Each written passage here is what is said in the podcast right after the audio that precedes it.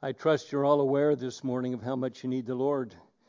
Uh, we can't make it on our own. We try, we work at it, but uh, it doesn't work out very well. And I see people whose lives are they're struggling and not dealing with things very well, and oftentimes it's because they aren't walking with the Lord or they haven't turned their problems over to Him or the issues in their lives.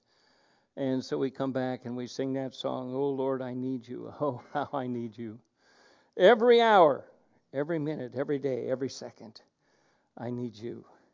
We've been studying the names of God, and, and last week we started a two parter. And if you've watched many TV shows, you know that when they are going to have a continuation the next week, they say, We're going to, we're to do the second part next week. And that's what I said last week. And then they come on and they catch you up a little bit.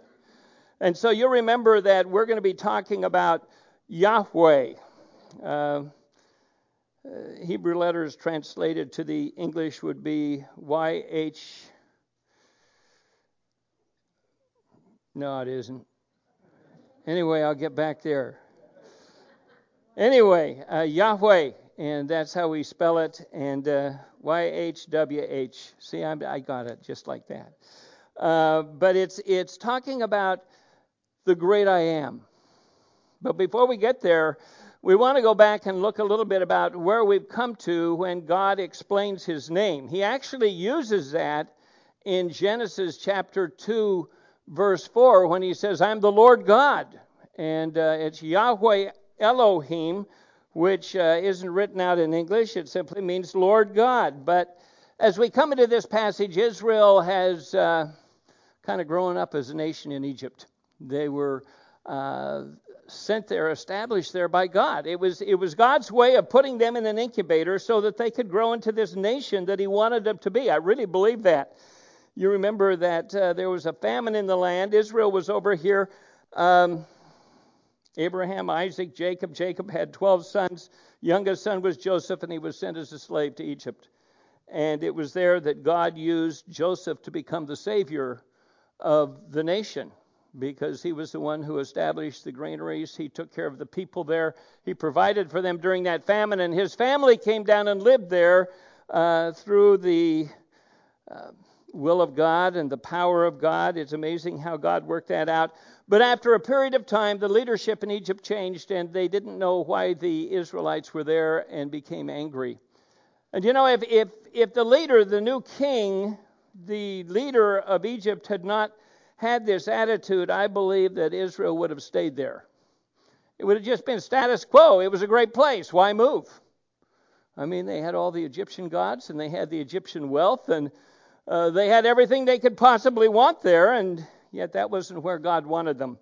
And so a new king came in and he didn't know who Joseph was. He didn't know the history of what had taken place. And so, being fearful of the nation, he put them into bondage. They became slaves to build his cities for them. And uh, you remember that God raised up a man after they were a few million people by the name of Moses. Moses was born as a baby in Egypt. He was to be killed, and rather than that, by God's providence, the daughter of Pharaoh found him. Just a little infant. Couldn't be kept at home anymore because he was probably crying too loud, and people would hear him, and the soldiers would come and destroy him. And so this daughter of Pharaoh took him home and raised him in opulence. He, he was there in the palace of Pharaoh. It's amazing for an Israelite child to be raised as, as Moses was, but that was God's plan. That was what God had planned for them. And then they came to this point where the nation was experiencing great pain because of the labor that was put on them because of the beating, because of the way they were treated, because of what was expected, and they cried out. And we talked about the fact that they cried out in anguish, and God heard, and God does hear, and God does respond. In fact, if we went back to 1 John chapter 5, in verses 14 and 15, it, it says about prayer that if we pray anything according to God's will. It says, This is the confidence which we have before Him that if we ask anything according to His will, He hears us. And if we know that He hears us in what we have ever we have asked, we know that we have the request from Him. And I really believe that's the case of where they were in terms of their prayer. They were praying to God, this was God's will, And God heard and God responded, and He chose a man. He raised him up, and his name was Moses. And uh, God called him to go and bring the people out of Israel. If you go back to verse 10 of our chapter, and, and if you have your Bibles, turn to Exodus chapter 3. And in fact, I, I want to go back and read, first of all, beginning in the seventh verse down through the ninth verse to set the tone. Beginning in verse 7, God has come to Moses. You remember the burning bush, and Moses went to find out what, it, what was going on. How could a bush be burning without being destroyed? And God told him that he was there and uh, he was the God of your father, Abraham, Isaac, Jacob. And Moses hid his face. And then in verse 7 through 9, it says, The Lord said, I have surely seen the affliction of my people who are in Egypt and I've given heed to their cry because of their taskmasters, for I'm aware of their suffering. So I have come down to deliver them from the power of the Egyptians and to bring them up from that land to a good and spacious land, to a land flowing with milk and honey, to a place of the Canaanite and the Hittite and the Amorite and the Perizzite and the Hivite and the Jebusite. And now behold, the cry of the sons of Israel has come to me Furthermore, I have seen the oppression with which the Egyptians are oppressing them, and we just need to understand that God sees our needs. He understands where we are, and He understands where, what we're going through when we cry out to Him. But He wants us to rely on Him. It's interesting, God just doesn't intercede without people coming in prayer and crying out and seeking His will. You know, we kind of think, well, God, why don't you just intercede?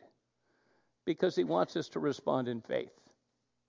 And so we come to faith in God. And we come down to this 10th verse now as God is, is, is speaking to Moses and he's giving him a job. And he says, Therefore, now I come, or therefore, come now and I will send you to Pharaoh so that you may bring my people, the sons of Israel, out of Egypt.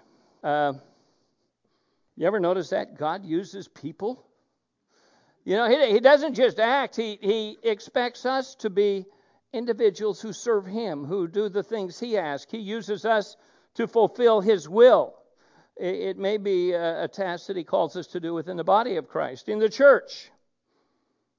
It may be a job that he calls you to do at your work in terms of ministering to others and, and being a, a witness for him there. It may be the job he's called you to of either being a, a Christian wife or a Christian husband or a Christian parent. All of those things. God has given you responsibilities and He tells you how to do it. But I need to I, I believe we need to realize that God appoints men and He appoints women to accomplish the tasks that He has for them. And and we as individuals should be seeking to know what it is God has for us. Now, I believe that He appoints men to be pastors and teachers in churches. He raises them up. It is a calling that I believe an individual has. And this coming week, we are going to be examining uh, Corwin Wong for uh, his ordination. And he's going to have a number of individuals that are going to come and sit on an ordination council and make a recommendation to the church because it's this church that actually ordains Corwin. But for me, the ordination confirmation is just a confirmation that God has called him. We've seen that. It, it's God's calling more than man's calling. If a pastor doesn't understand that, boy, he struggles in the ministry because he sees himself as no different than anybody else in any other job that they choose. And we have to understand that God calls.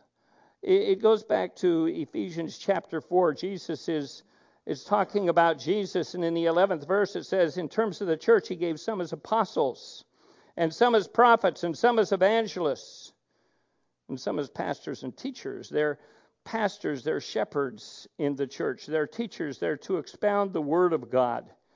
And I really believe that that is a position that God gives to men within the body of Christ. They're called. There is a holy calling that is there, a spiritual calling. It's different than when someone says, Oh, I'd like to be a teacher, or I'd like to be a contractor, or I'd like to be an engineer, or any of the other things. It's a calling that God gives. And so it's, it's important that we understand that. I, I would say to uh, Corwin today that it needs to be a calling. I believe there are men who go all the way through college and seminary, they get their degrees, they have a master's degree. Oh, I can be a pastor now. But really, they went to seminary because they were Christians, they loved the Lord, and they loved to study. They're academics. They've never been called into the ministry. Uh, calling is something different. And so, though I am not preaching the charge to Corwin, and I've told him this before if you can do anything else and be happy, don't be a pastor because you don't have a call. God makes you so driven to do that that you can't do anything else and be happy. And so when I look at this, I look at Moses and he was called, and God said, I've got a job for you. And it goes on in verse 11. And it says, But Moses said to God, Who am I that I should go to Pharaoh and that I should bring the sons of Israel out of Egypt? I don't know that he didn't,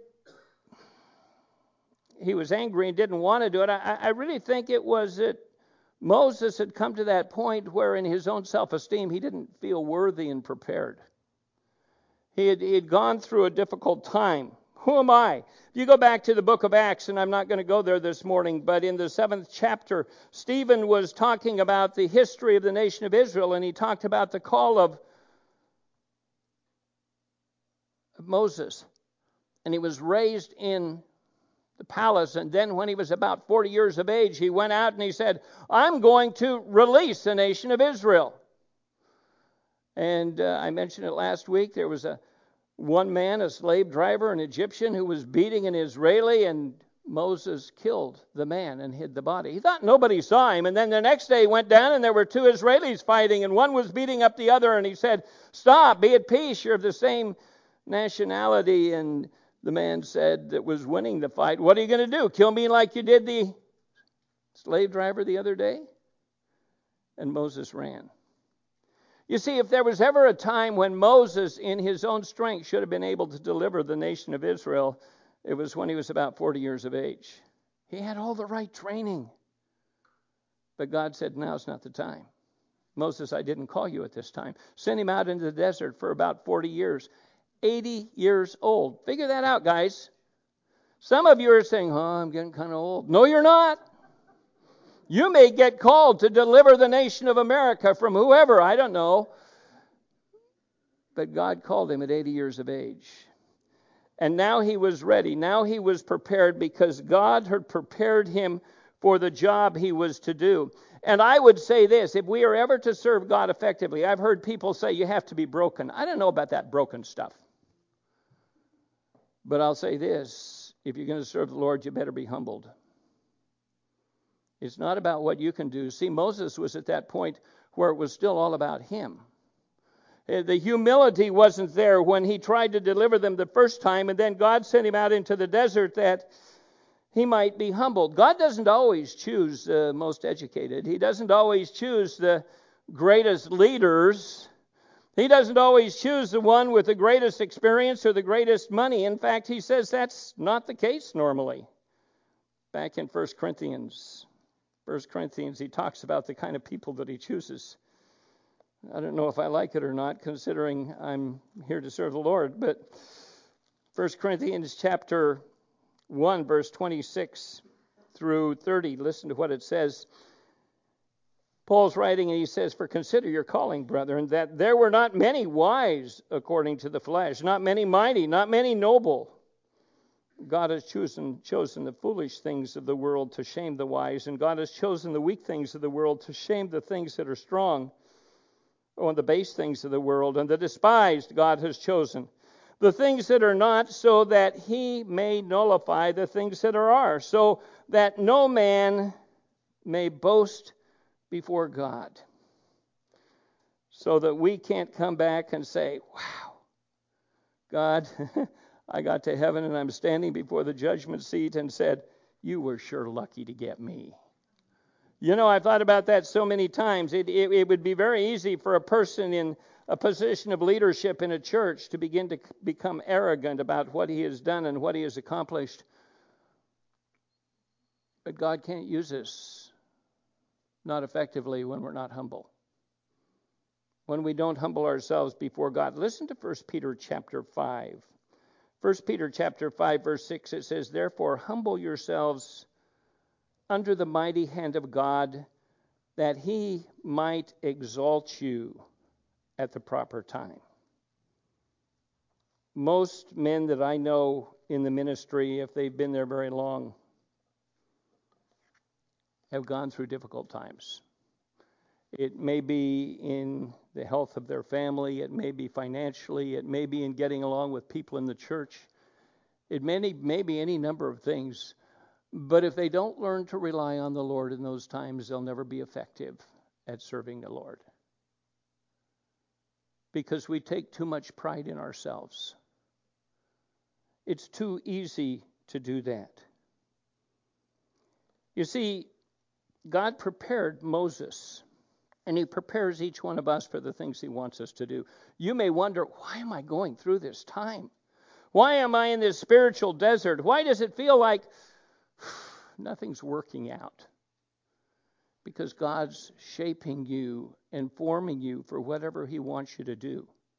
You see, Moses first went through that period of opulence, that first 40 years where he was raised in the house of Pharaoh. He went to the very best schools. Do you know what? If he had not gone through those schools, he probably would not have been prepared to write down the first five books of the Old Testament the Pentateuch, the law.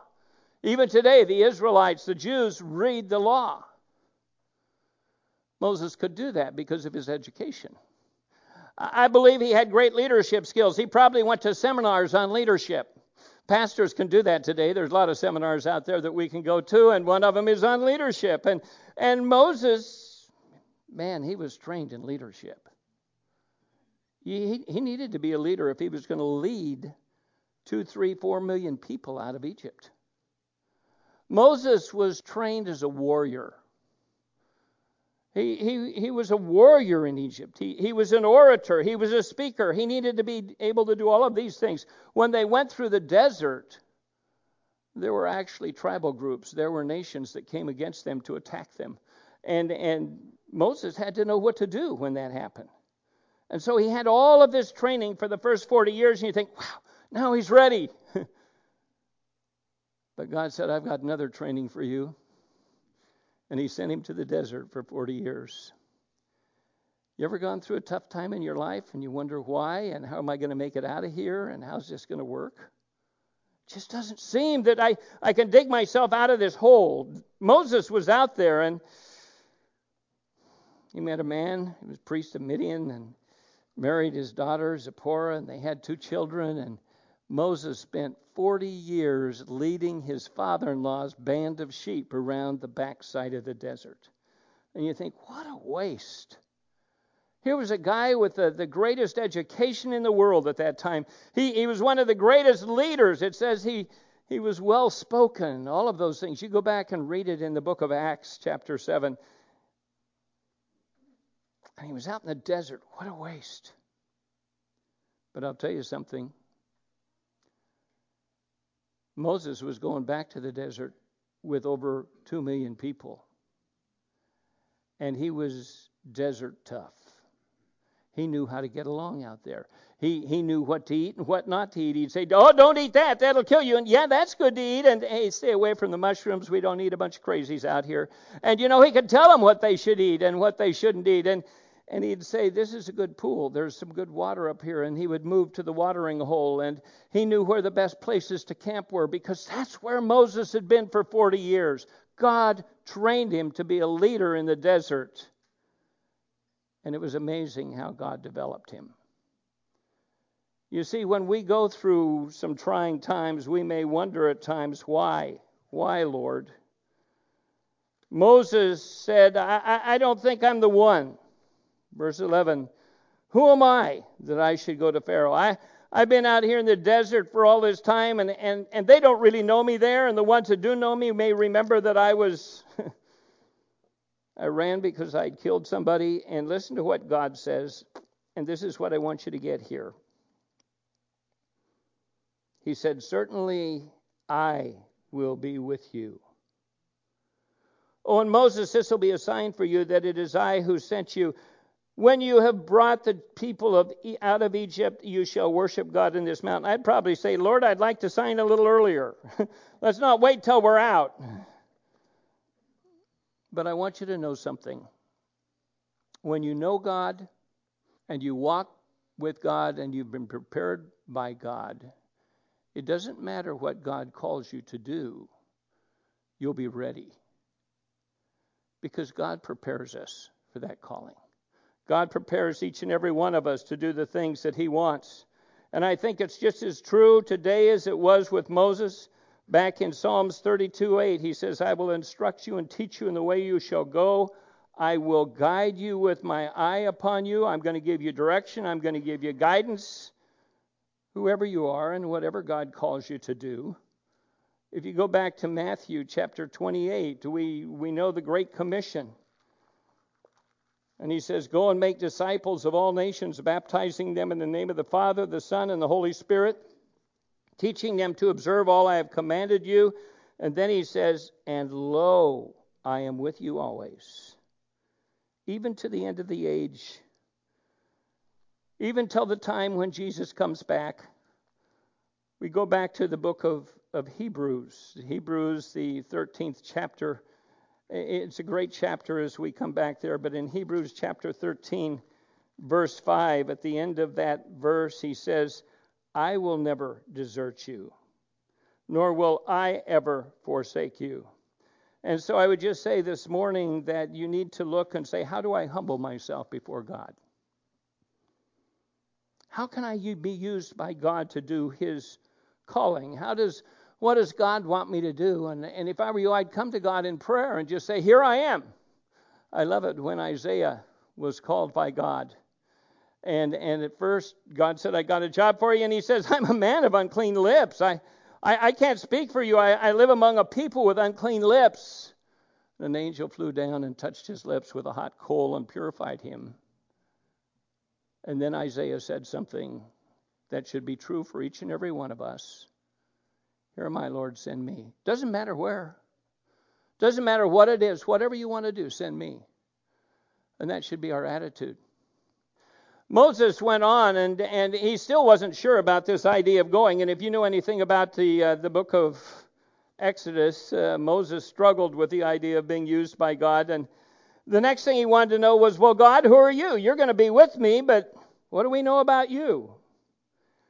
We go down to verses 13 through 15. Let me read them to you. It says, Then Moses said to God, Behold, I am going to the sons of Israel, and I will say to them, If, if I do what you ask me to do, I'm going to go to the sons of Israel, and I'm going to say to them, The God of our fathers has sent me to you.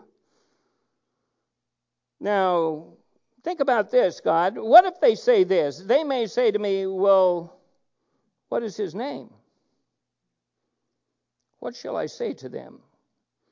God said to Moses, and this is it. He begins to explain his name. We've seen it since Genesis chapter 2, but here it is. He says, I am who I am. And he said, Thus you shall say to the sons of Israel, I am has sent me to you. Remember last week we read that passage where it says, This is his name. He says that here as well. God furthermore said to Moses, Thus you shall say to the sons of Israel, The Lord, that's Yahweh, the God, Elohim, God, the strong one of your fathers, the God of Abraham, the God of Isaac, the God of Jacob, has sent me to you. And then he makes this statement This is my name forever. It's an eternal name, it's never going to change. This is my memorial name. This is how you remember me to all generations. Uh, Moses was reluctant to go. He, he wasn't sure he wanted to go and uh, go to those people. And I think I would have been too. If, I, if it had been 40 years since I'd been there, I'd say, I, really don't know the people. I mean, the, the generations have changed. I, I, I don't think I'll fit in. I smell like sheep. I, I don't think I'm the one. Maybe he remembered back to the fact that he had run and he was a wanted felon. He'd killed somebody. And so he came and he said, What's your name anyway? What am I going to tell these people? They're going to ask me who you are. And if we go back to the Old Testament, you realize the name in the Old Testament had to do with a person's character, with his qualities and who he was. It, it wasn't like where my parents decided, oh, we like the name Andrew. I think I'll name him Andrew. I, I doubt they even looked up to find out what it meant. But it, it had a nice ring. How many of us, when we name our kids and we got a first and second name, we go, well, do they sound good together? Instead of what does this say about them? Well, in the Old Testament, it was very much uh, what does it say about him? What are the character qualities here? Uh, I, I, can't go to him and just say, well, this guy came to me. Uh, this Jason guy came to me. No offense, Jason. But they would probably say if Jason was the one that sent me, they'd say, well, why would we follow you if Jason sent you? Because we don't know Jason. He says, Lord, who am I going to say sent me? Who is it that asked me to go?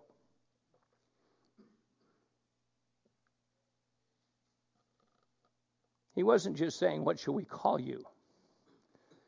But what is it that makes you one worthy of following. Listening to verse 14 and 15. And God said to Moses, and I love this, I am who I am. And he said, Thus you shall say to the sons of Israel, I am sent me to you. God furthermore said to Moses, Thus you shall say to the sons of Israel, The Lord, the God of your fathers, the God of Abraham, the God of Isaac, the God of Jacob, oh, he sent me to you. Oh, this is my name forever, Moses. This is my memorial name for all generations. It comes from the verb to be.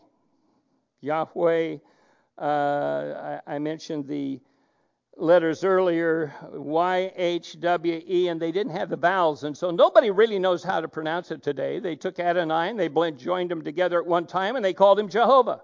Well, they realized it isn't Adonai joined with these letters, and so they threw an A and E in there in terms of English, and we get Yahweh, and it's related to Haya, which is to be. It's to be, to exist. Uh, that's that's really the idea. What God is saying is, Moses, I'm the self-existent one. I, exist in and of myself. I don't rely on anybody or anything else. I don't rely on the creation. I created all things, Moses, but I'm not contained in my creation. I, am part of it. I'm here, but uh, I exist beyond my creation. I'm greater than my creation. Uh, I'm self existent. Theologians call that aseity. That's the character quality of God at that point. And and he's speaking of, of the fact that it's an active existence. In that I am, he's not saying that, hey, I'm back here in some corner of the universe and I was and I'm never going to be around here anymore, but he says, I am right now. Moses, I'm going to be there with you. And I'm the great I am. I am that I am. I am has sent you. Verse 15, he goes down and he says, God, furthermore, said to Moses, Thus you shall say to the sons of Israel, the Lord, and that's the term. Every time you look in the Bible, we've talked about this before. L O R D in capital letters have to do with this verb to be or Yahweh. The God of your fathers, the God of Abraham, the God of Isaac, the God of Jacob, he has sent me to you. The point is that he is I am. Now, let's just do a little bit of a, a grammar lesson here. I am is first person present. So he says, I am. I am present today. He was present yesterday. He was I am yesterday. He's I am tomorrow. Uh, that's true with God. But we may translate that.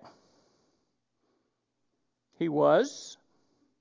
That's in the past tense. Or we may tend to print it in the, in the future. He will be.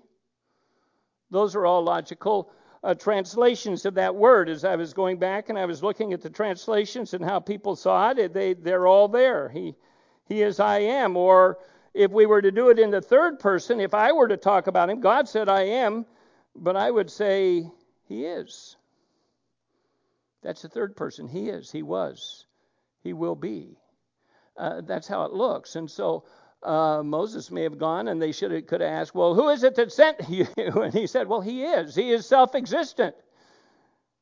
And he's existent today and he will be there.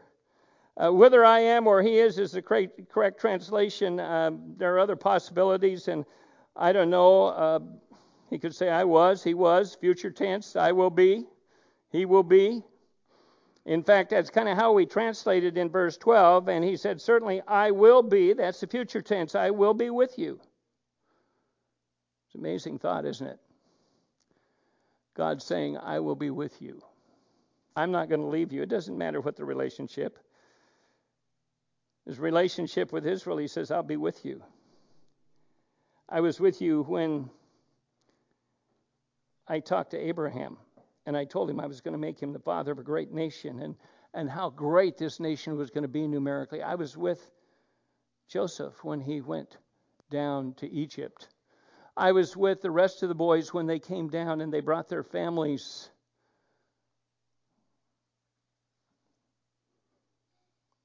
I'm with you today, Moses. And I'll be with you tomorrow when you get into the wilderness. And I'll be with you or the nation when they promise when they go into the promised land because I do what I say I will do. And God says the same thing in his relationship to each one of us. I was with you during that difficulty you went through last year or the year before, the pain you experienced, the struggle you had. I, am with you today. I see your need. I see the pain. I see the joys. I see all of those things. I'm with you. And you know what? I've got a plan for you, and I'll be with you tomorrow. And when you begin to look at that term Lord, L O R D, capitalized, it's talking about Yahweh, and He is the great I am, the self existent one, and He says He'll be with us. And that's a wonderful promise. I just kind of went down and I looked at the different things I saw here. Number one, he's a self existent God. He's not reliant on you or me or anybody else. You know, if God wants to accomplish something, he doesn't need me. He allows me to be part, but he doesn't need me. He's self existent, he's changeless. Back in Psalms 90, the 90th Psalm in, in verses 1, 2, and 4. It makes a statement about him. There are other passages that I've written down, but I just want to read this one. In, in Psalms 90, verses 1 and 2, it says, Lord, you've been our dwelling place in all generations. You've always been there. You're our dwelling place before the mountains were born, or you gave birth to the earth and the world, even from everlasting to everlasting. You're the changeless God. Verse 4, it says, A thousand years in your sight, for a thousand years in your sight are like yesterday when it passes by. Or as a watch in the night, just a couple of hours. You don't see time as we do. He's a God who never changes. He's always the same. In, in Hebrews 13, because I believe that Jesus is God, it says He's the same yesterday, today, and forever. He'll always be the same. Do you know how comforting that is? God isn't going to change His mind on me tomorrow. He's not going to look at me and say, I'm tired of you. You're out of here. He's always the same. He never changes. He doesn't grow older. He wasn't a real young God to start with. He was always the same. He's a covenant God. It says here he is the God of Abraham, your father Abraham, Isaac, and Jacob. And I would go along with that and I would say he is the faithful God. Because you see, he made a promise to Abraham and Isaac and Jacob, and he says, I'm fulfilling it now. I'm taking you out of Egypt. I'm still doing what I told him I was going to do. And God's a faithful God. And if he's made a promise to you, he keeps it, he fulfills it. And you can trust him to that, do that. He is a faithful God. He is the covenant God. And finally, he's the eternal God. And down here in the 15th verse, he says, My name, this is my name forever. It's for eternity, from the beginning to the end. I'm the, I'm the first and the last. And this is my memorial name to all generations, every generation that comes. This is the name I have, Yahweh. And, and so as we look at that, we go, oh, okay. But how does that relate to us? How does that relate to the New Testament church in that God is Yahweh? How does it relate to us today? Well, if you go back to Matthew, there was an angel that came to Joseph, and he was telling Joseph that his betrothed was going to have a baby, and he gave him the name, and it's found in uh, Matthew chapter 1, verse 21, and it says, She shall bear a son, and you shall call his name Jesus, which is like Joshua in the Old Testament. Yah comes from Yahweh, it means God. Yah saves. God is salvation. Jesus is salvation. That's what it's talking about here. He said, and that's why he said it Jesus, for he will save his people from their sins. It's really the the combining of two Hebrew names or words that have to do with, with God, Yah, and to save. Jehovah saves, Yahweh saves. Beautiful picture of that is, is in the passage we were in this morning, chapter 3, verse 8. He says, For I have come down to deliver them, to save them from the power of the Egyptians, and to bring them up to a land that is good and spacious, a land flowing with milk and honey, to the place of, and all of those names there the Canaanite, the Hittite, the Amorite, Perizzite, Havite, Jebusite, they're all pretty well gone today. What does it have to do with Jesus? If you have your Bibles, I would encourage you to turn to John chapter 8. John chapter 8, Jesus was oftentimes in contention with uh, the Pharisees and the Sadducees and those different individuals that were leaders in the Jewish nation. And, and they were questioning about who he was. And in John chapter 8, beginning in the 48th verse, it says, The Jews answered and said to him, said to Jesus, Do you not say rightly that you are, or do we not say rightly that you're a Samaritan? Oh, a little racial, religious uh, hatred there. Do we not say that you're a Samaritan and you have a demon? And Jesus answered and he said, I do not have a demon, but I honor my Father and, I, and you dishonor me. But I do not seek my glory. There is one who seeks and judges. Truly I say to you, if anyone keeps my word, he will never see death. The Jews said to him, Now we know that you have a demon. Abraham died. You know, he said he's never going to see death if he keeps the word of Jesus.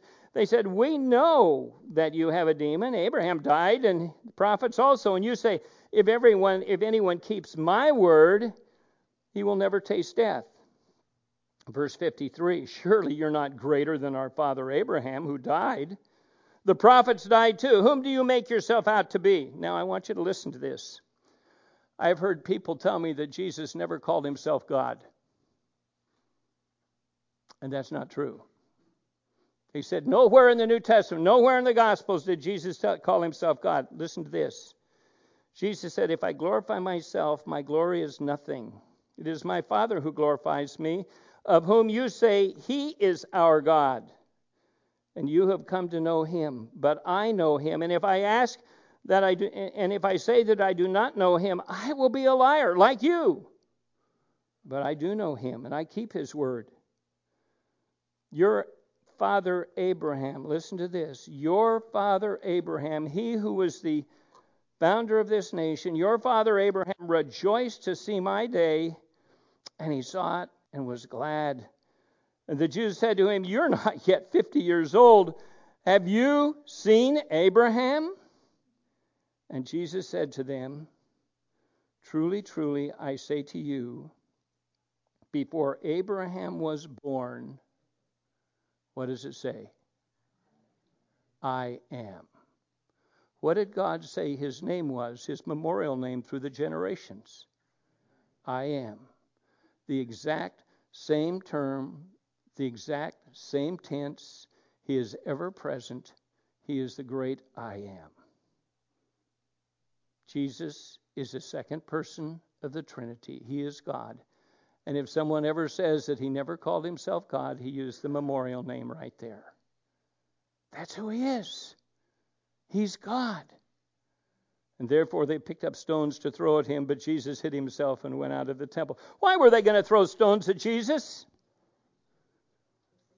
Because they knew he claimed to be God. and they couldn't accept it. Who is God? We talked about the fact of the fact uh, that the Bible calls him God. It's, it's a title. Elohim, the strong one. He is the powerful one. He is the omnipotent one. There's nothing that he can't accomplish. He created everything. In the beginning, God created the heavens and the earth. We know that. He claimed to be Adonai, Lord, Master. We read it in the Bible, and when you read it, you need to be able to differentiate in your scriptures between Lord, capital L, lowercase o r d, Adonai, which means that he is master. Do you want to know something? He's your master. He's your Lord. He is sovereign of over all things. And that's what he says about himself. Now we've come to Yahweh. We don't really know for sure how it's pronounced, but that's kind of how we pronounce it today instead of Jehovah. Yahweh. I am. I'm the self existent one.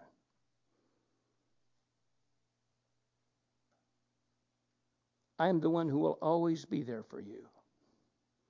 I'm the one who will never forsake you. I am the covenant God. I am the faithful God. Anything that I have said, I will do, I will complete. If I said I would save you, I will save you. If I've forgiven your sins, they are forgiven. Any of those things that God says He'll do, He'll do. And it's His memorial name through the generation. It isn't as if God's going to kind of go off the scene tomorrow but He's eternal. And He's always there. And so it's important that we go back and we understand who He is. That's why when He calls someone to do something, to a task, we can step out in faith realizing He says, I'll be with you. I'll be with you. I'll help you raise those kids. Do you know what parents do? They go get a book and they read it. That's a good thing. There's a lot of good books out there. But the one book you need to go to first is that one. That's my Bible, if I'm pointing at it right. He tells you how to have a marriage. You want to know how to have a good marriage? You go to the Bible and you find out what it says about being a husband and wife. He says, I'll be there with you. I've called you to that position, to that place. You want to know if, if God's called you to a, a Sunday school class or He's called you to some other task in the church or some task in the community? He says, I'll be there with you. And I have the power to meet the needs. You humble yourself under the hand of God and He will lift you up at the proper time. Let's pray, shall we? Father, boy, you're an amazing God. I, just looking at the names that, that describe you, the, the, the positions that you have as God and Lord, and, and Lord again as, as Yahweh and Adonai and Elohim, the great El, El Shaddai, God Almighty. Oh, Father.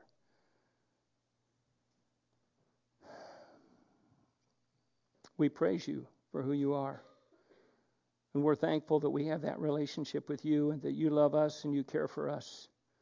When I, when I look at these things, for me, Father, it's just a reminder of, of who I serve and, and where my relationship is and what my life is all about. And it's not all about me, but it's about you, Father. And I would pray for each of us. I pray that I would truly understand that. It's easier to say than do, but Father, I pray for each person here that they would have that same heart and that same attitude that we're here to serve the Almighty God, the great I am, the one who was, the one who is, and the one who will be, the first and the last, the Alpha and the Omega, creator of all things, the sustainer of all things. Oh, Father, you are so awesome. Thank you. Help us to understand just a little bit better who you are and a little more fully of who you are that it might make an impact on our lives. Thank you, Father. We pray these things in Jesus' name. Amen.